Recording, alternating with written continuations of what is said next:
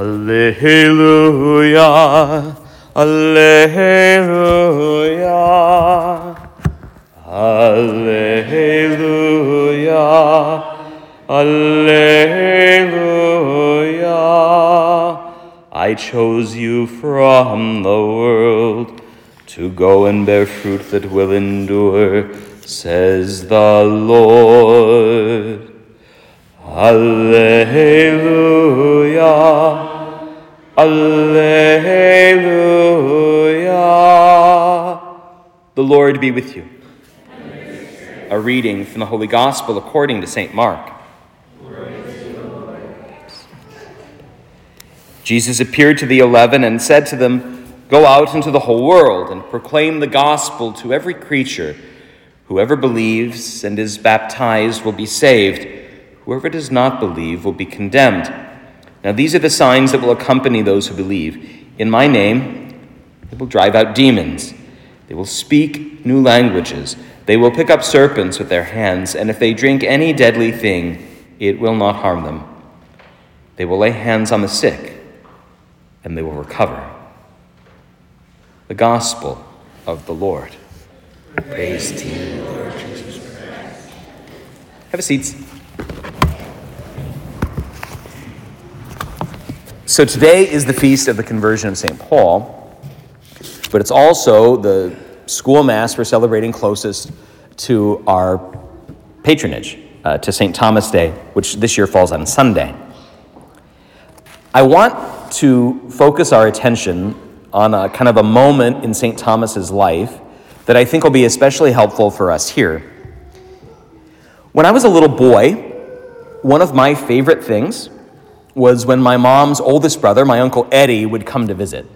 Uncle Eddie was the one who had inherited the family farm, and so he lived in southern Iowa, and he was a great big Iowa farmer, bib overalls and all. And the overalls were important because he wore them everywhere except church on Sunday. And so when he'd come into town to visit us, he'd be in his overalls, and he'd, you know, he'd sit like this with his arms up, and he'd, when he'd come into the house, he'd sit in the living room, and we had a couple chairs and a couch. But Uncle Eddie was a big man, a much bigger man than my dad or anybody else in the house. And so he always got the chair that was usually dad's chair because he was bigger. We kids loved this because Uncle Eddie kept a seemingly endless amount of change in his pockets. And so when he leaned back in that recliner, the change would all go down into the cushion. And the moment he was out the door, we would be tearing up that cushion to get all the change we could. Guests, visitors to our home, perhaps even to our school, can bring a certain amount of excitement, and we come to look forward to visits from particular guests every year. When St. Thomas was the age of some of our upper school students, he had a house guest. He wasn't living at home at the time, he was already in boarding school.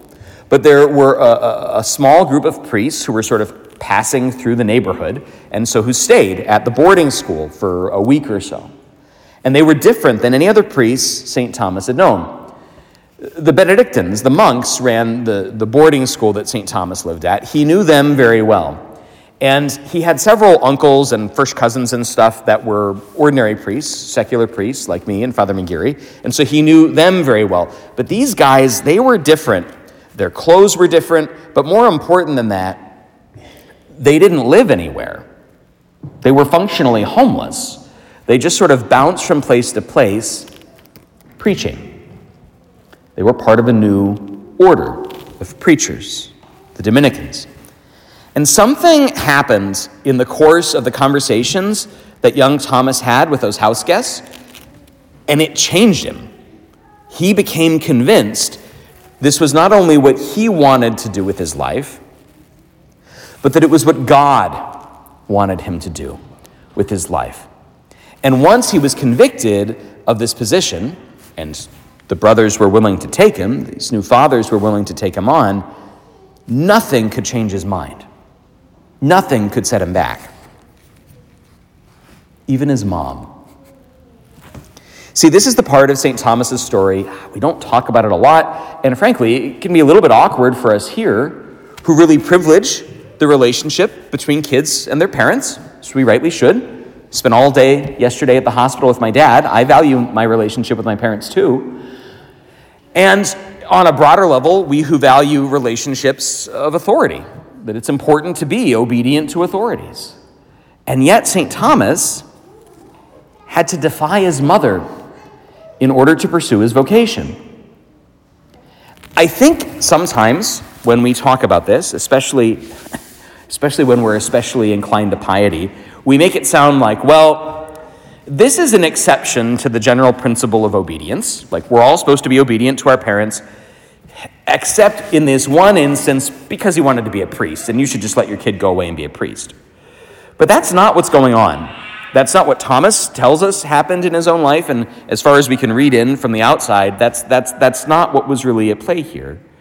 It wasn't that Thomas gets a special out because his mother happened to be materially wrong about what his vocation should be. And to be clear, if old Mama Blanche was standing here today, I am 100% certain she wouldn't tell us that she was opposed to her son's vocation for bad reasons, that she just didn't want him to be a priest or something. I think what she would say, what he says she said, what, what his biographers tell us, right, is that she was worried about him. She was fine with him being a priest. She wanted him to be a priest, even, but she had an idea of what her son as a priest was supposed to look like. He was from a rich family, so he needed to have a rich parish or a rich monastery he was in charge of. He was from a family that was important and influential, and so he needed to have a position in the church that reflected the importance of his family. Thomas didn't want anything to do with that at all. he wanted to be this begging preacher who would spend his time studying and then sharing what he'd studied with other people. His mother was wrong not because she got the wrong answer to the question, What is your son's vocation? His mother was wrong because her disposition was off, because her orientation or her default toward her kid was bad. Her hopes for her child weren't what would make him most holy, what would help him grow up to become a saint, whatever that might look like, but rather what would make him most powerful, most important, most successful. I've got a secret to tell you. It's not a very nice secret, but it's true. If you were to talk to most of the parents of the children at my school, I think they would tell you the reason they're sending their kids to Christ the King is to be successful. I would much rather have children come to a school because their parents want them to be saints. I think, I'm pretty sure that's the reason most of your folks have you here. And the reason that's important is because for us, who keep the memory of St. Paul's conversion and who look to the feast of our patron saint, we need to want to be saints ourselves. We need to be open to being surprised by house guests or strangers or passersby. And we need to be willing, once God has spoken and his church has affirmed what our vocation is, to simply trust that that's the case and let all of our other worries or anxieties or fears about the future to fall away. God has spoken. He will not revoke his word. St. Paul, of all people in the whole history of the church, certainly had reason after his conversion to think that maybe he'd made a mistake. Like getting thrown in prison again and again and again might be an indicator you weren't on the right career track. I am 100% certain St. Paul's mama was not proud of his work. And like Mama Blanche, she was wrong. Pray for your parents today that they might be especially well disposed to the kind of holiness that God has in mind for you. And pray for yourselves that when the house guests who come to reveal to you your vocation show up, you would be open and willing to be changed. So that together we might be converted like St. Paul every day of our lives and trust in the work that has already been begun in us. And that the God who has begun it will see it to completion.